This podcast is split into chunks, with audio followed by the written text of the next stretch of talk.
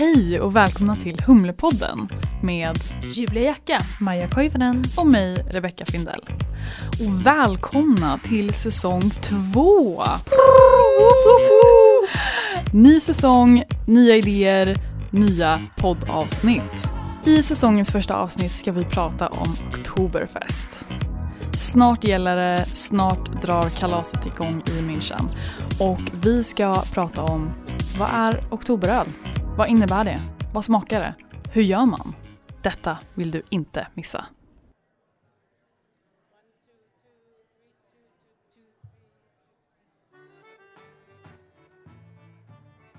vilken hund han var, Nürnbergs krokodilvärd, Georg Lang. Han kringgick tre villkor för tillträde till Weissen 1898. Han var inte från München, drev inte sin egen bar på Oktoberfest och byggde en alldeles för stor ölhall på fem tidigare pubbar. Han var den första Weissen festivalvärden som anställde sitt eget band 1902. Det var tänkt att öka ölkonsumtionen med stämningsmusik och skål. Jag ville börja mitt segment med ett härligt litet citat. Men innan jag berättar mer om Nürnbergs krokodilvärd, eller The Crocodile Host, George Lang, ska jag ställa en fråga. Vad tänker ni på när jag säger Oktoberfest? Öl. Eh, Såna här, eh, vet du det, super, super, super starka tjejer med typ så här eh, 20 kilo öl i Mm. varje hand. Som går omkring i en jätte, jättefin, vad heter det, en dun, dundirl? Di- Ja, dirndl. Dirdel. Ja, går omkring i en jättefin dirdel och liksom, och är så fruktansvärt starka. Och så sj- själv kollar man på dem och bara, det där hade man aldrig klarat. Men också en massa öl. Och fest. Alltså jag föreställer mig ju de här stora vita tälten, långa, långa bord och bänkar och ja men som Maja sa, folkdräkt och bärs och dragspel känns som att det är... Faktiskt, Ja. varför är det så? Varför känns det dragspel? Är dragspel typ tyskt eller? Ja. Julia? Lite. Nej men jag hade ju exakt samma bild som er och jag har egentligen fortfarande samma bild. Men innan jag började göra min research häromdagen så, så visste jag ingenting om Oktoberfest. Men om jag skulle även idag beskriva vad Oktoberfest är så är det liksom synonymen för tysk kultur.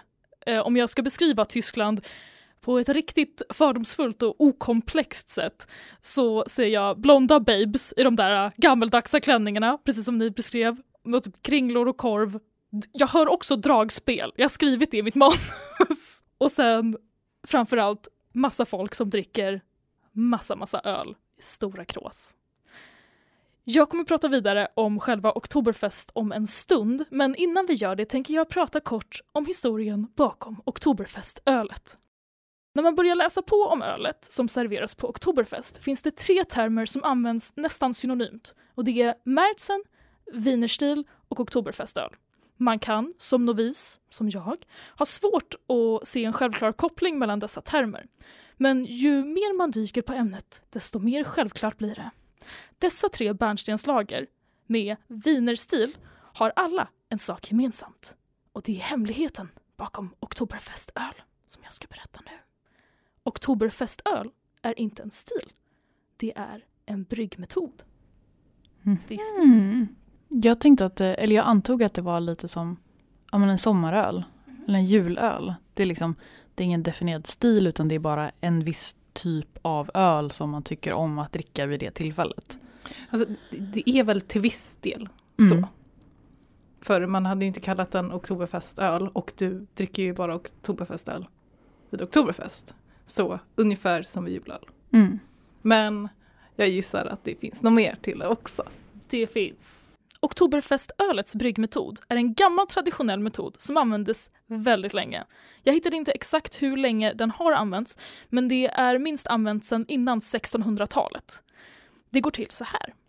Man brygger i mars, när det är svalt, och sen lät man lagen det är en lageröl, jäsa svalt i grottor under sommaren och sedan dracks den färdiglagrad när det börjar bli svalare igen i oktober. Så det här är alltså från tiden då det bästa sättet att kalljäsa sitt öl var genom att ha det i grottor. Vänta, hur många grottor finns det i Bayern egentligen? Alltså, clearly tillräckligt många. Men det är Okej. också ja, ganska spritt genom Centraleuropa. Mm. Vi kommer komma vidare till några andra härliga länder om en stund. Eh, nej men jag tänkte, eh, för det här med att jäsa, i- i- dels i grottor, eh, men också eh, ett begrepp ni kanske har hört är Kellerbier. Som också är en tysk lager. Och den, är liksom, den kallas ju Kellerbier för att man liksom jäser och lagrar den i en källare.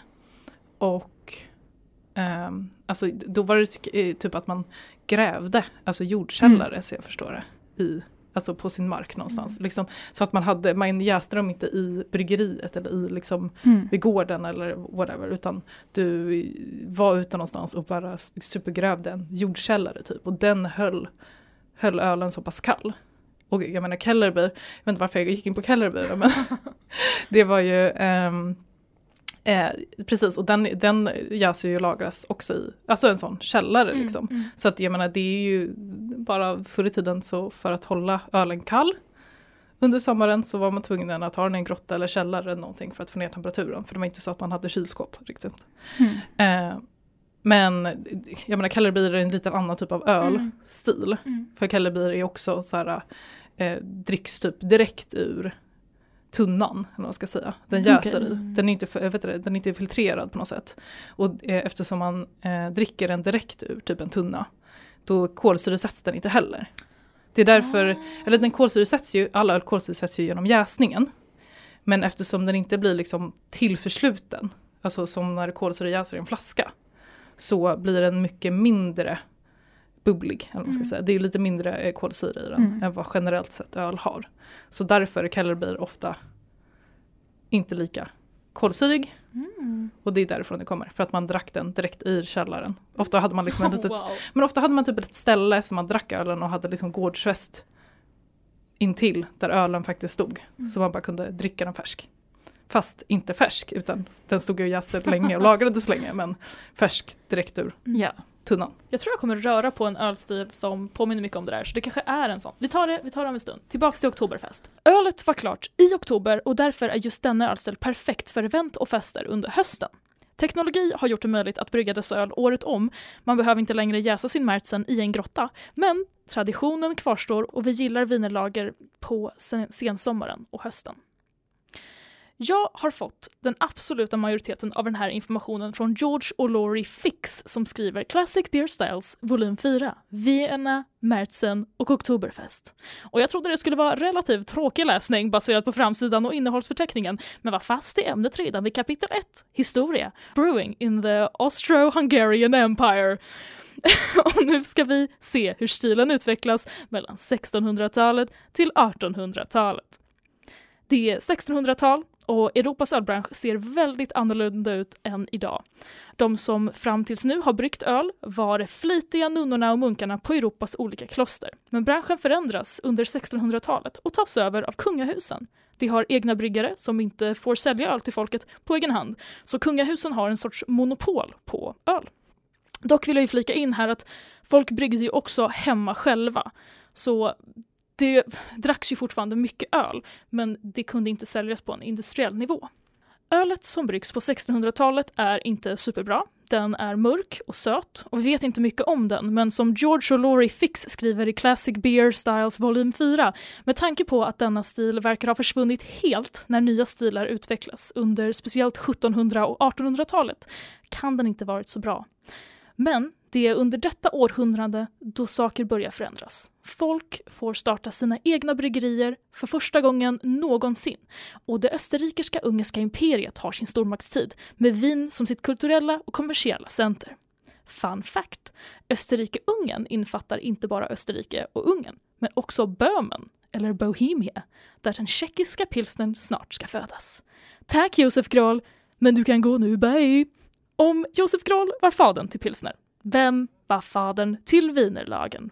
Stilen som bäst sammanfattar Märzen, wienerlager och oktoberfestölet. Det finns en familj som tagit det österrike-ungerska ölet till nya nivåer och det var Drehe-familjen. Vilket jag bara vet hur man uttalar för att jag kollade på en ölhistorievideo på tyska för att kunna uttala det här efternamnet korrekt. En gång till, Drehe. Drehe. Drehe. Drehe. Vars professionella bryggeri har bryggt sedan 1630. Av alla bryggare i klanen Drehe är Anton Drehe den som påverkat den bärnstensfärgade lagen mest. Han var en av Europas stjärnor när det kom till att innovera bryggeribranschen under 1800-talet. Så vi har hoppat lite i tiden nu. De börjar under Europas ölrevolution under 1600-talet, men nu hoppar vi till 1800-talet.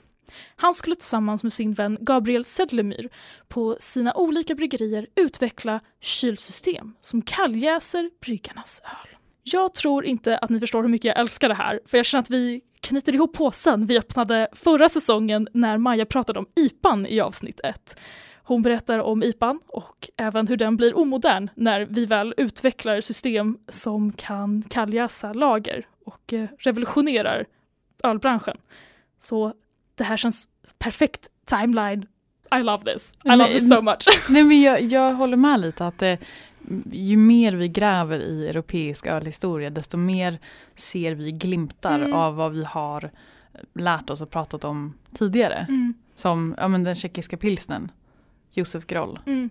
Och det kommer vara många paralleller här med att de utvecklas liksom samtidigt. Mm. Anton Dreje och Gabriel Sedlemir kom nämligen fram till att det var gästen som var nyckeln till en god lager. Det känns kanske självklart för oss att jäsning är en av de viktigaste sakerna när man brygger lager, men det vet vi bara för att Dreyer och Sedlemir kom fram till det. Det var 1800-talet. People knew nothing. 1841 introducerade bryggarna en bottenjäsande gäststam in i sina bryggerier. Dreje i Wien och Sedlemir i München. Och under 20 år utvecklar Anton Dreyer Märzen och Oktoberfestölet till perfektion. 1860 producerar han 20 gånger mer öl än vad han gjorde 1830.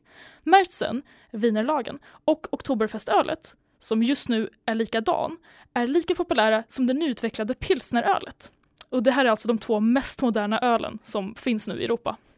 1860 utvecklar Sedlemir ett kylsystem med sitt bryggeri i München och för detta vidare till flera av hans andra bryggerier. Drehe ser att hans vän är något på spåren och börjar göra samma sak. 1868 köper Drehe ett bryggeri i Triest i Italien och renoverar det för att ha ett fungerande kylsystem. Valet att ha bryggeriet i Triest är intressant då boken 100 years of brewing påstår att Triest var ett av de sämsta bryggerierna i Europa och producerade Europas äckligaste öl. Oh no, vilken medalj! no! Och de trodde inte att man skulle kunna brygga bra öl här. Men det blev snabbt Att det var liksom- de, fattade inte att det var andra saker. De bara, Nej. nej det måste vara platsen. Ja, exakt. Ja, det är Curse. Eller vadå? Det verkar så i alla fall. Eller liksom bara, ah, det, det är inte tillräckligt bra plats på det. Mm.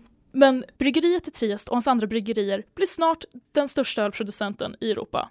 Förutom att Anton Drehe och Gabriel Sedlemyr tog fram kylmetoden på industriell nivå så var det som många andra duktiga bryggare under denna tid medvetna om vikten av vilken malt man använder. Dreyer prioriterar de bästa råvarorna och var övertygad om att det var nyckeln till det bästa ölet. pH-värden i vatten och maltsorter som passar bra var också en konst båda bryggarna jobbade med.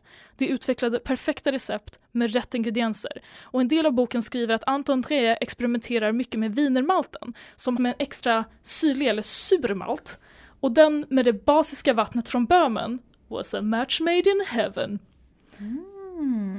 Nice.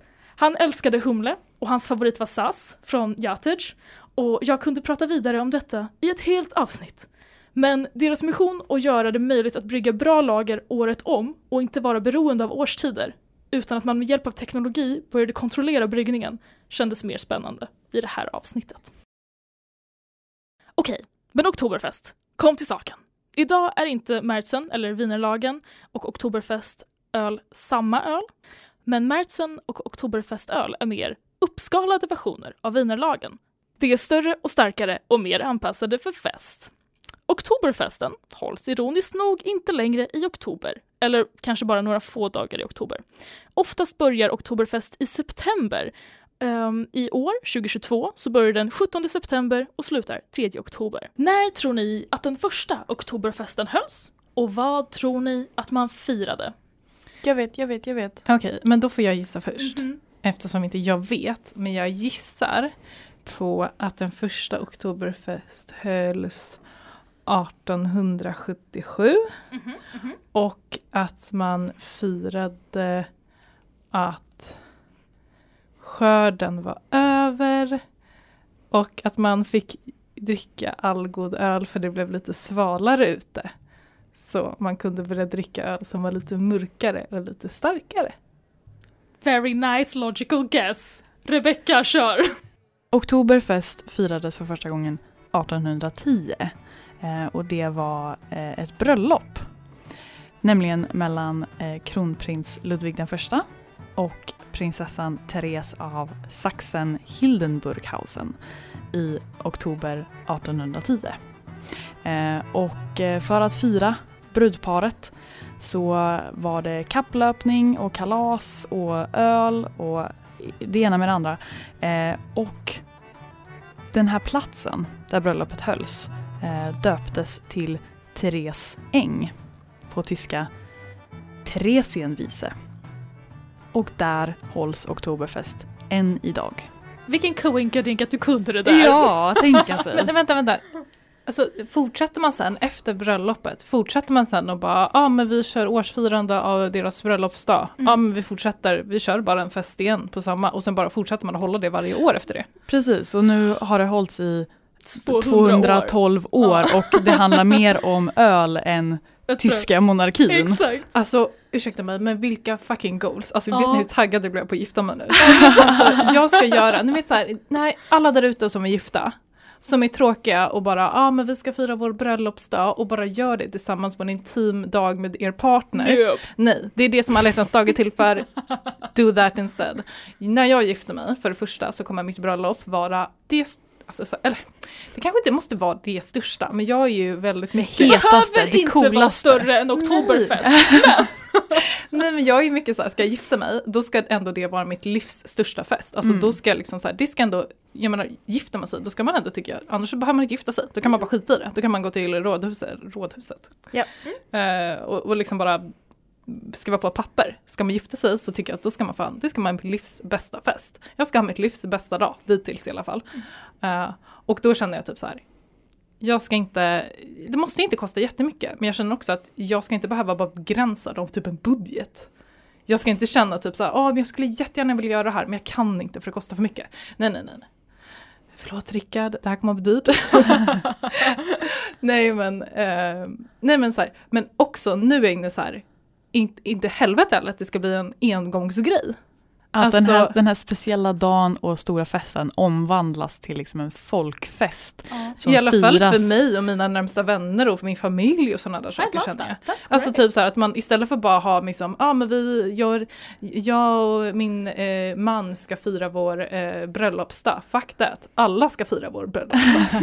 Nej, men så jag känner att jag vill ha en sån tradition. Istället för att fira min rö- bröllopsdag så ska alla fira min bröllopsdag. Och sen ska vi ha en årlig bara tradition av att det alltid är fest det datumet. Goals. Oh, anyway, back to the beer. Nej men verkligen, för var, jag har också kommentarer om det där. Alltså det är fantastiskt. Så den här festen var så populär att alla kände det här gör vi igen nästa år. Och sen har det basically fortsatt. Så här har jag några nämnvärda firanden av Oktoberfest.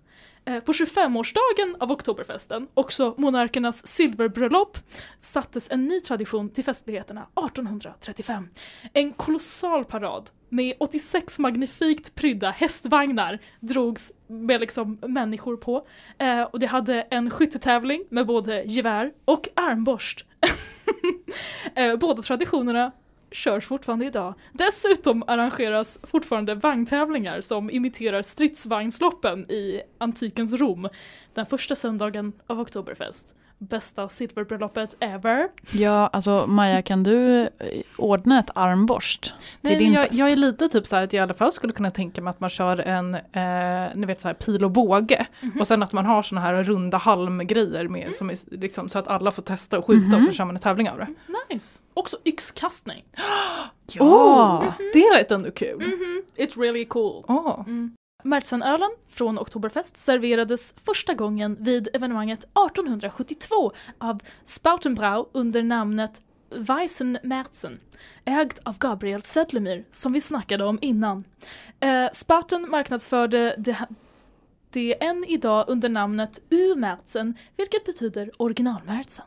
Mm. Snart köpte Oras, ja precis, ungefär samma tid här, eh, runt 1870, då började ju han Georg Lang, som jag citerade där i början av segmentet. Han med krokodilerna. Han med krokodilerna eller som var en krokodil, it's Mm. incredibly unclear.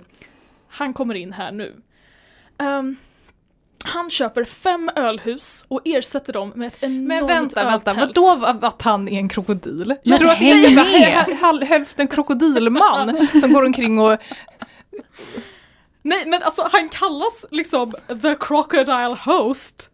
Vilket jag gissar är att han är sneaky. Alltså jag känner på, jag, Jag försökte, tänkte att han har en stor mun. jag försökte Aha, jag tänkte att han hade krokodiler som husdjur. Thank you, för det är jätteoklart. Och jag försökte googla på det här och jag bara varför är det här det de kallar honom som såhär main... Ja men du vet det var Vad? jättepoppis att ha krokodiler som husdjur 1800-talet i Tyskland. tänka mig någon Vet du, det skulle jag inte sjuk för- extrem, alltså, alltså, Mm. Säkert. Adeln. Ja, jag är så cool, Ja. exakt. Och, typ.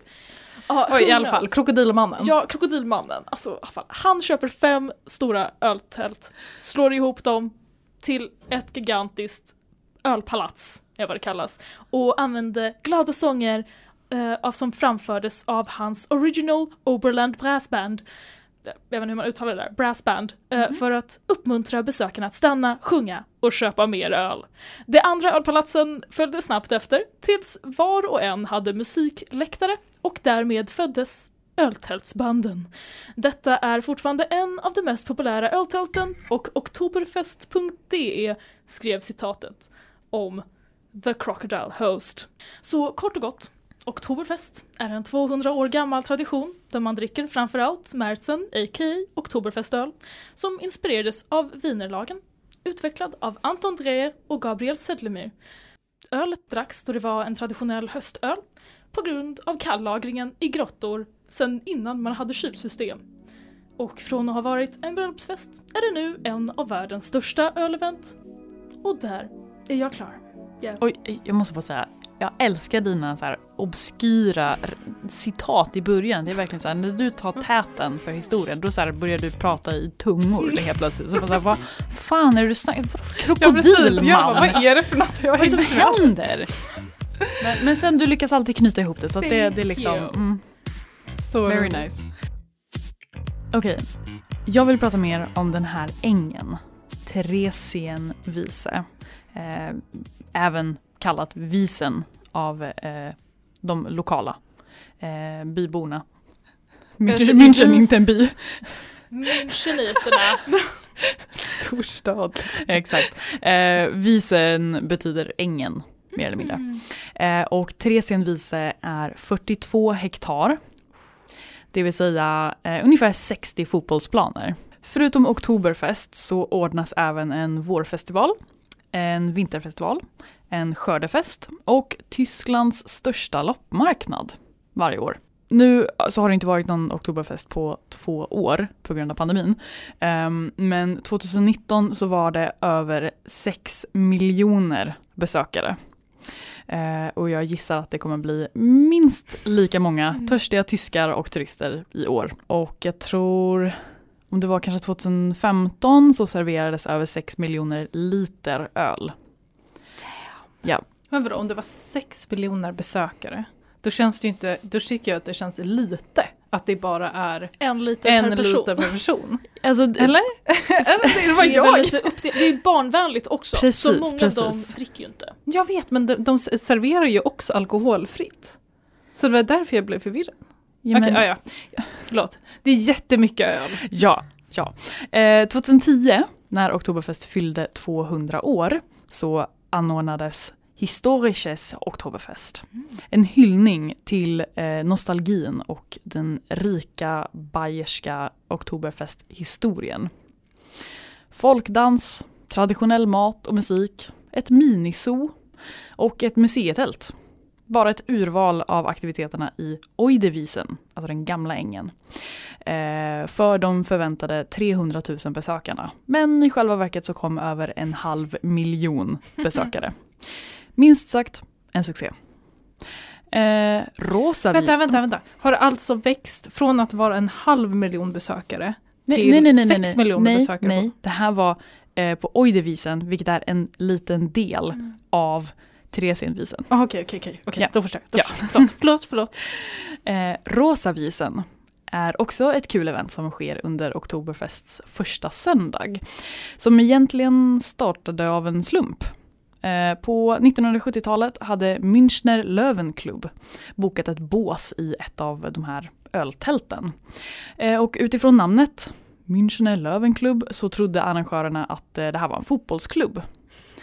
Så var inte fallet utan LWC var en hbtq-klubb som blev mycket uppskattad av både arrangörer och serveringspersonal så de blev varmt välkomna tillbaka år efter år. Idag är Gay Sunday, som träffen kallas, ett av Tysklands största hbtq-event.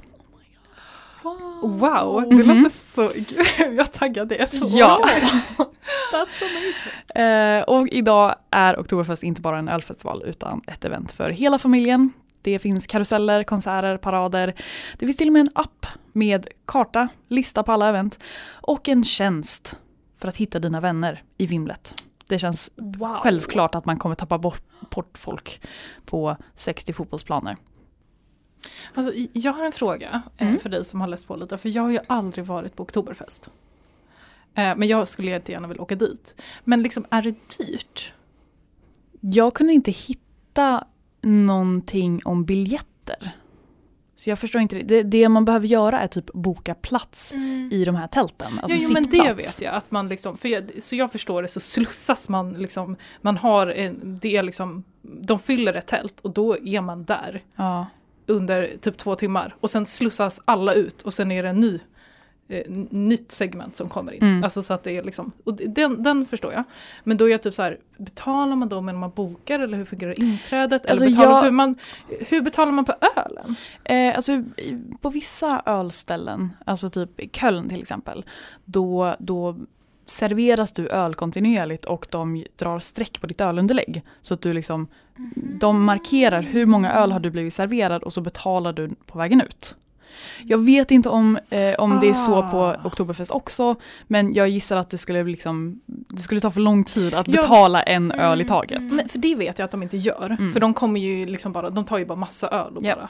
Men jag funderar på hur, men du har rätt om man liksom har någonting som säger liksom att de ska skriva upp så fort man får en öl så kladdar de på något sätt.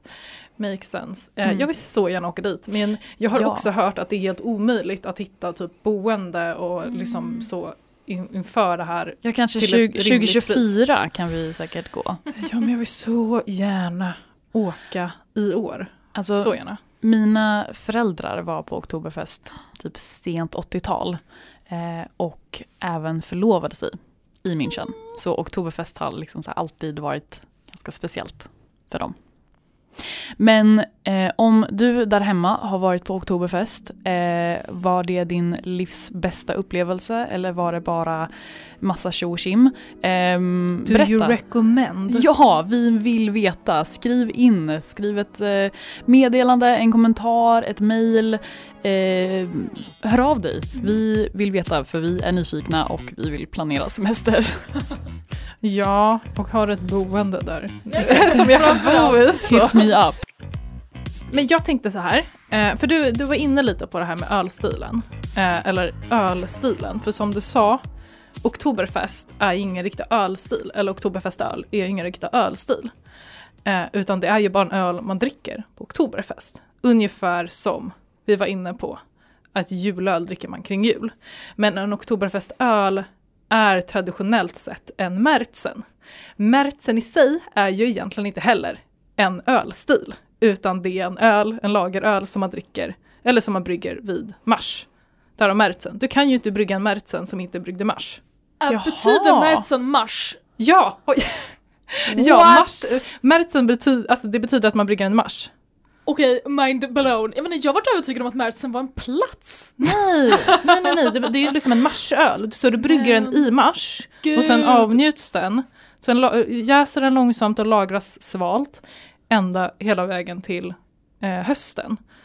Och då tar man ut den, fram den och dricker den ofta då till oktoberfest. Och som du sa, eh, alltså så här generellt generella ölstilen är ju en wienerlager. Men en Märzen, nu, nu kallar jag det, nu kommer jag prata om Märzen som om det skulle vara en egen ölstil. Fast det tekniskt sett kanske det är riktigt en egen ölstil, även om det är typ dit vi är på väg. Alltså jag ska vara helt ärlig, varje gång jag har, eller jag vet inte om jag vill erkänna det här, varje gång jag har läst Marsöl så har jag tänkt på planeten Mars. Aha. Oh, wow! That's amazing! ja, jag, jag vet inte. Pinsamt. Jag bara ska bara ja, det är pinsamt.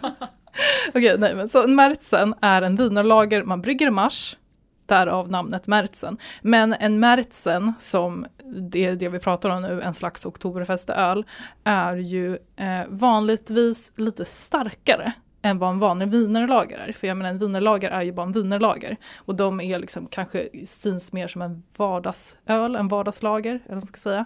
Eh, men en Märzen brukar ofta vara lite starkare. Man, man bryggde den som sagt i mars, eh, lagrades svalt, jäste svalt under, eh, under sommaren. Eh, jag menar, man tog fram den under hösten, det började bli lite svalare ute. Man kanske dels eh, tilläts man ha lite starkare öl när det var lite festligheter och sådana saker. Eh, så då bara, åh, kolla, Märzen passar perfekt in på Oktoberfest. För den är ju liksom precis då det börjar bli svalare ute. Eh, också den är liksom lite bärnstensfärgad, det kanske man inte var jättesugen på, på mitt på sommaren, då ville man bara ha en ljus, kall lager. Eller så är det i alla fall med mig. Jag vet inte riktigt nu vad jag känner för att dricka massa Märzen på sommaren.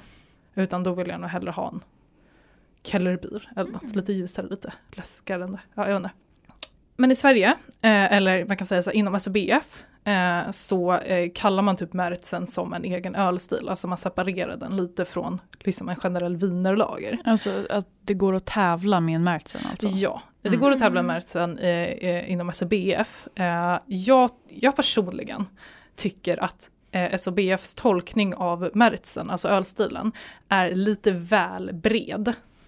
Okej. Eh, jag, eh, men eh, om vi bara pratar om en märtsen eh, då, eller en, ja, en märtsen. Eh, maltig, den ska vara maltig. Eh, Bärnstensfärgad, ofta runt så här, 10 Loverbond eller eh, runt eh, 20-30 EBC. Så den är bärnstensfärgad.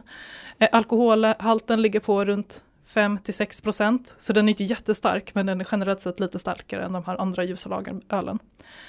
Eh, ett FG, eh, eller ett OG ligger på 50 till 55 örsle och ett FG på högst 14 örsle. Trots att den ska vara maltdominerad eller maltig, den får aldrig upplevas söt. Mm, Så att okej. den ska, får egentligen inte ligga högre och jag skulle säga att 14 örsle är liksom maxgränsen. Och jag tror att SOBF tillåter upp mot 16-18 eh, örsle i FG. Så att det kände jag lite så här, mm, känns som att det är lite högt egentligen. Med det sagt, jag har gjort en Märzen inom parentes som är eh, inom parentes. Gör här är inte parentes. Och så gör jag citattecken. whatever. Eh, det- jag gillar ju när de är väldigt, liksom kan vara karameller och söta. Men med det sagt så säger jag inte att det kanske är en stiltypisk Märzen heller. Mm. Eh, Men det kan fortfarande vara en god Märzen. Nej, det, det är väl mer en, mur, en söt wienerlager. Ah, okay. skulle jag vilja hävda. Ehm, men som sagt, den får inte eh, upplevas söt. Eh, ja, traditionellt sett eh, bryggs den, eller generellt sett bryggs den på pilsnermalt, wienermalt. De som inte vet vad wienermalt är, är det typ basmalt som är lite mörkare. Bara än en vanlig pilsnermalt typ. Vad, hur, hur skulle du dosera de två jämte varandra? 50-50 eller 75-25? Nej, för jag skulle också, jag skulle slänga in lite karamellmalt också. Mm. i en eh, Märzen. Skulle jag göra. Inte för mycket, den får inte vara söt men jag skulle, ja. Eh, men jag vet inte, det, det beror lite på liksom vilket vatten man har, lite sådana saker. När man brygger som alltid en lager så är det viktigare att tänka på sådana saker. Så man får den här perfekta balansen på liksom, ja, malten. Eh, humlen av de nobla. Ädla. Ädla. Jag tänkte säga, det är inte de nobla. Nej, det, Eh. det är inte ett ord på svenska. Nej, det är det. okej. Noble Mm, är engelska, mm. ädla är svenska. Ädelhumla, ja precis. Mm. Ja. Ja, precis. Ehm, nej, men precis. Så eh, humle av eh, en ädelhumle. Det kan vara lite olika. SAS är ju den absolut vanligaste. Eh, IBU på 20 till 30. Det viktiga är inte att den, liksom, man har den rätta bäskan utan det viktigaste är den här balansen mellan humlesmak eh, och arom och den här fylliga maltigheten. Eh, jag ska säga så här, märtsen får aldrig vara simpel. Mm. Alltså det, den ska ju inte vara simpel. Det, det är inte liksom en blaskig lager liksom, utan den ska, vara, den ska vara lite komplex. Men eh, ju mer maltighet du har desto mer stöd behöver du från humlen för att få en balans. Eh, så att det är ganska viktigt att liksom få till den här balansen. Eh, men, men alla som har druckit en eh, riktigt bra oktoberfestöl eller märtsen eller festbier som den också kan kallas. Eh, vet att det är en svingod ölstil om man nu kan kalla den det. Men generellt sett, alla de här sådana här vinerlager är ju så goda. Så gillar man det här maltiga och gillar man lager, då är det verkligen perfect. Mm, gud vad sugen jag blev på lager nu, jag måste hem och dricka. Bara för att återkoppla lite till det Maja pratade om med öl på trätunna eh, och Kellerbier eh, så ska jag bara berätta om en av de mest populära öltälten på Oktoberfest. Och speciellt för att det kommer från Georg Langs tält. Det är det populära Augustinerölet som kommer från Hirsch, vilket är traditionella träfat med en kapacitet på 200 liter. Enligt oktoberfest.de ska ölet smaka bättre från ett träfat än från en stålbehållare. Det blir mildare, mer välsmakande eftersom att det har mindre koldioxid. Och det är lite det du pratade om, Maja. Att det inte får samma... Ja Kolsyra. precis, för då blir de inte liksom tryck, trycksatta på samma sätt. Mm. Så de blir liksom Och, alltså, lite mer traditionellt sätt att liksom servera Mm. öl. Oktoberfest invigs ju med ett event där de liksom tappar upp eller liksom öppnar en sån här självrunnen trätunna. Det är ju liksom det första eventet Ja. på Oktoberfest. Men alltså också, tycker man det här låter gott, det här med självrunden öl, öl direkt från sådana tunnor, besök eh, eh, Franciskaner i ehm, Stockholm. Stockholm.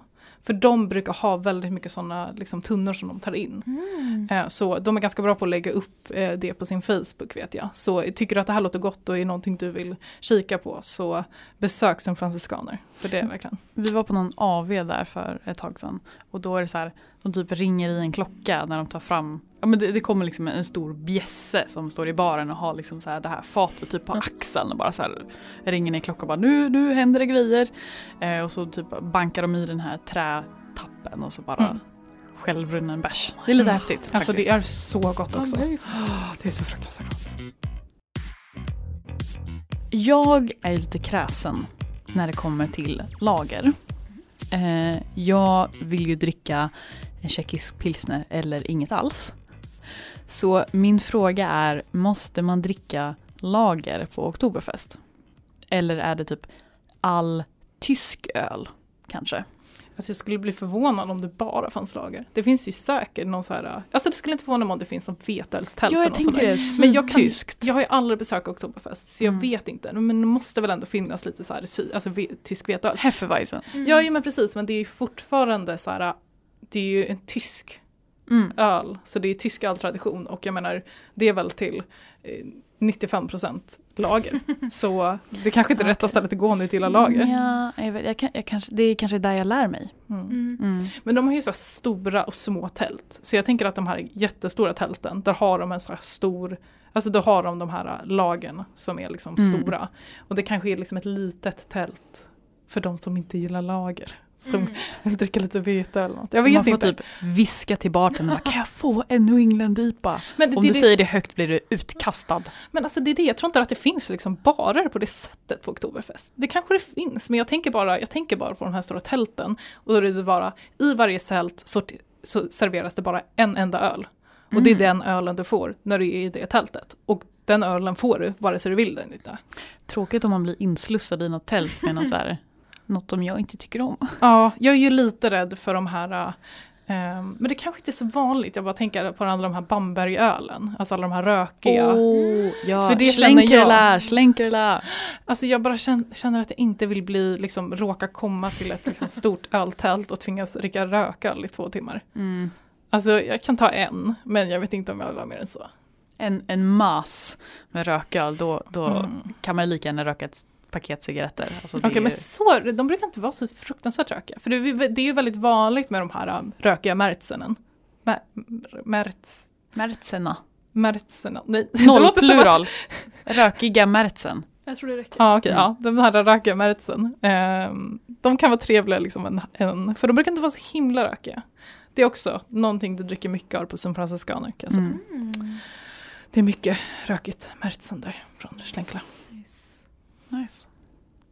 Vad tycker ni om, eller jag, jag vet ju att Maja du är ju ett fan av lager.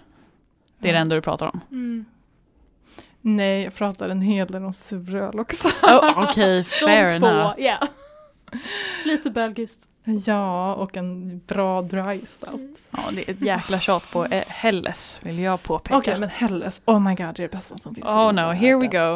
Eh, nej men vadå, det är, det är därför jag vill så himla, himla, himla, himla gärna åka till Oktoberfest. För jag Mm. vill bara liksom dricka massa lager. För det är så underbart. Alltså jag känner typ så här, alltså jag, åh åh, gud jag längtar så mycket till jag får åka dit. Eller får åka dit, det får jag väl göra, jag måste Kan. fixa. Ja precis, kan. Jag måste ha finanser. Mm. Jag kan eh, eh, öppna en GoFundMe med jag ska, Maja vill åka till Oktoberfest. Julia, vad har du för eh, politisk inställning till lager? Mm. Alltså jag känner ju typ att jag testar öl efter att vi har poddavsnitt. Mm. Jag lär mig historien här och sen vet jag vad som är mer eller mindre intressant att leta efter. För min bild av lagen är lite som bilden jag hade av IPA i det avsnittet. Att det är så här, ja, det är ju liksom en standardöl. Det är gott, men det är inte fantastiskt. Och sen dess har jag ju fått lära mig att det finns så mycket fantastiskt i IPA-världen. Och jag känner att jag måste göra lite samma research i lagervärlden också. Men sen vet jag också att jag drack någon supergod lager för inte så länge sedan. Och så blev jag lite, blev sakta men säkert mer som Maja. Jag vet inte om jag blev insäptad i de här avsnitten. Ja, den Ja, komplexiteten, men det exakt. Och det, kom- och jag var simpla, bara perfekta. Jag vill bara dricka en lager. Gud vad trevligt det skulle vara. Så nej, jag gillar, jag gillar, jag gillar lager. Lager är bra. Mm. Men jag har inte samma passion som Maja. Men inte... Men jag, jag blir ganska nyfiken på Märtsen. Mhm, nu. right? Har du någon rekommendation? Nej. Men vadå, alltså, ja alla. Okej. Nej men alltså eh, till, eh, alltså framåt september liksom, då brukar det komma och liksom hela, hela, egentligen hela, ehm, hela hösten heter det. Eh, då är det ju jättemycket oktoberfestöl Mm. som kommer till systemet. Så jag menar det är bara, det är bara att gå dit i september, oktober och bara liksom köpa allting som finns. Oh my god. Ja, jag menar, det brukar ju komma på tillfälligt sortiment eller säsongsöl. Då kommer det hur mycket som helst. Kul. Mm. Men då får vi ha en provning. Mm. Ja, vår egen lilla Oktoberfest. Mm. Med det sagt så hade vi faktiskt en liten intern fest förra året. Som med tema Oktoberfest. Alltså jag älskar alla egna oktoberfester. För jag tycker det, alltså det är så underbart. Jag har också gått, dels så hade vi ju som du sa en oktoberfest. Ja precis, så vi dukade långbord och vi hade kringlor och det var eh, dragspelsmusik och det var öl och det, var- det var jättetrevligt och höstölträffen förra året eh, var ju också med temat Oktoberfest. Jag har aldrig varit så trött på lager som efter den träffen. Alltså, Det var helt tusan. Det gjorde vi bra. Det gjorde vi bra. Men jag kan tänka mig att det måste vara ganska lätt att anordna själv. Alltså jag tänker sensommar, ett partytält i trädgården, Mm. långbord, eh, kringlor, musik, Blåvitt som Bayern och sen så, alltså eh, tyska Bayern Mm. inte fotbollslaget Mm. här i Sverige. Självklart. Ehm, och bara massa bärs. Hur svårt kan det vara? Mm. Easy peasy. Men eh, min faster, hon hade en inflyttningsfest. Eh, och det var för flera, flera år sedan. På hösten. Och då hade hon oktoberfesttema. Mm. Så alla körde verkligen typ såhär dunderl, eh, nej dinderl, din, Alltså det, Du kan säga bayersk folkdräkt. Ja, För då alla hade sån vi här vi- Fires folkdräkt, en sån fin klänning och läderhosen och hel, hela balletten. Sen hade vi, eftersom vi hela familjen är massa bryggare, så bryggde vi massa öl också. Det var supertrevligt. Och körde vi liksom så tysk. De körde typ en hel grillad gris. Det var fett kul, jag rekommenderar det. Att ha typ så här riktig oktoberfest. Världens bästa tema. Hörni, nästa avsnitt kommer Ja. vi prata om eh, lite skördefesttema på öl kanske. Mhm. Ja. Pumpaöl vill jag Mm. prata lite om. Eh, vi kommer även gå in lite på Häxor och öl. Oj! Oh. Och det vill jag jättegärna veta mer om. Om du vill lyssna och veta mer om det så hörs vi i nästa avsnitt. Första fredagen Varje varje månad. månad. Hej då! Hej då! Och om du vill veta vart alla våra härliga berättelser kommer ifrån så kommer vi länka alla våra källor medverkande i en källförteckning som finns i poddbeskrivningen.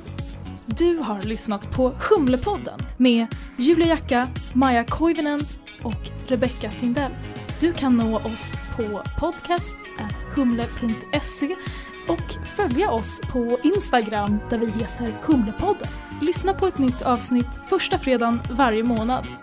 Det här avsnittet producerades av Humlegårdens ekolager, manus av Julia Jacka, Maja Koivunen och Rebecca Findell, klippning av Julia Jacka.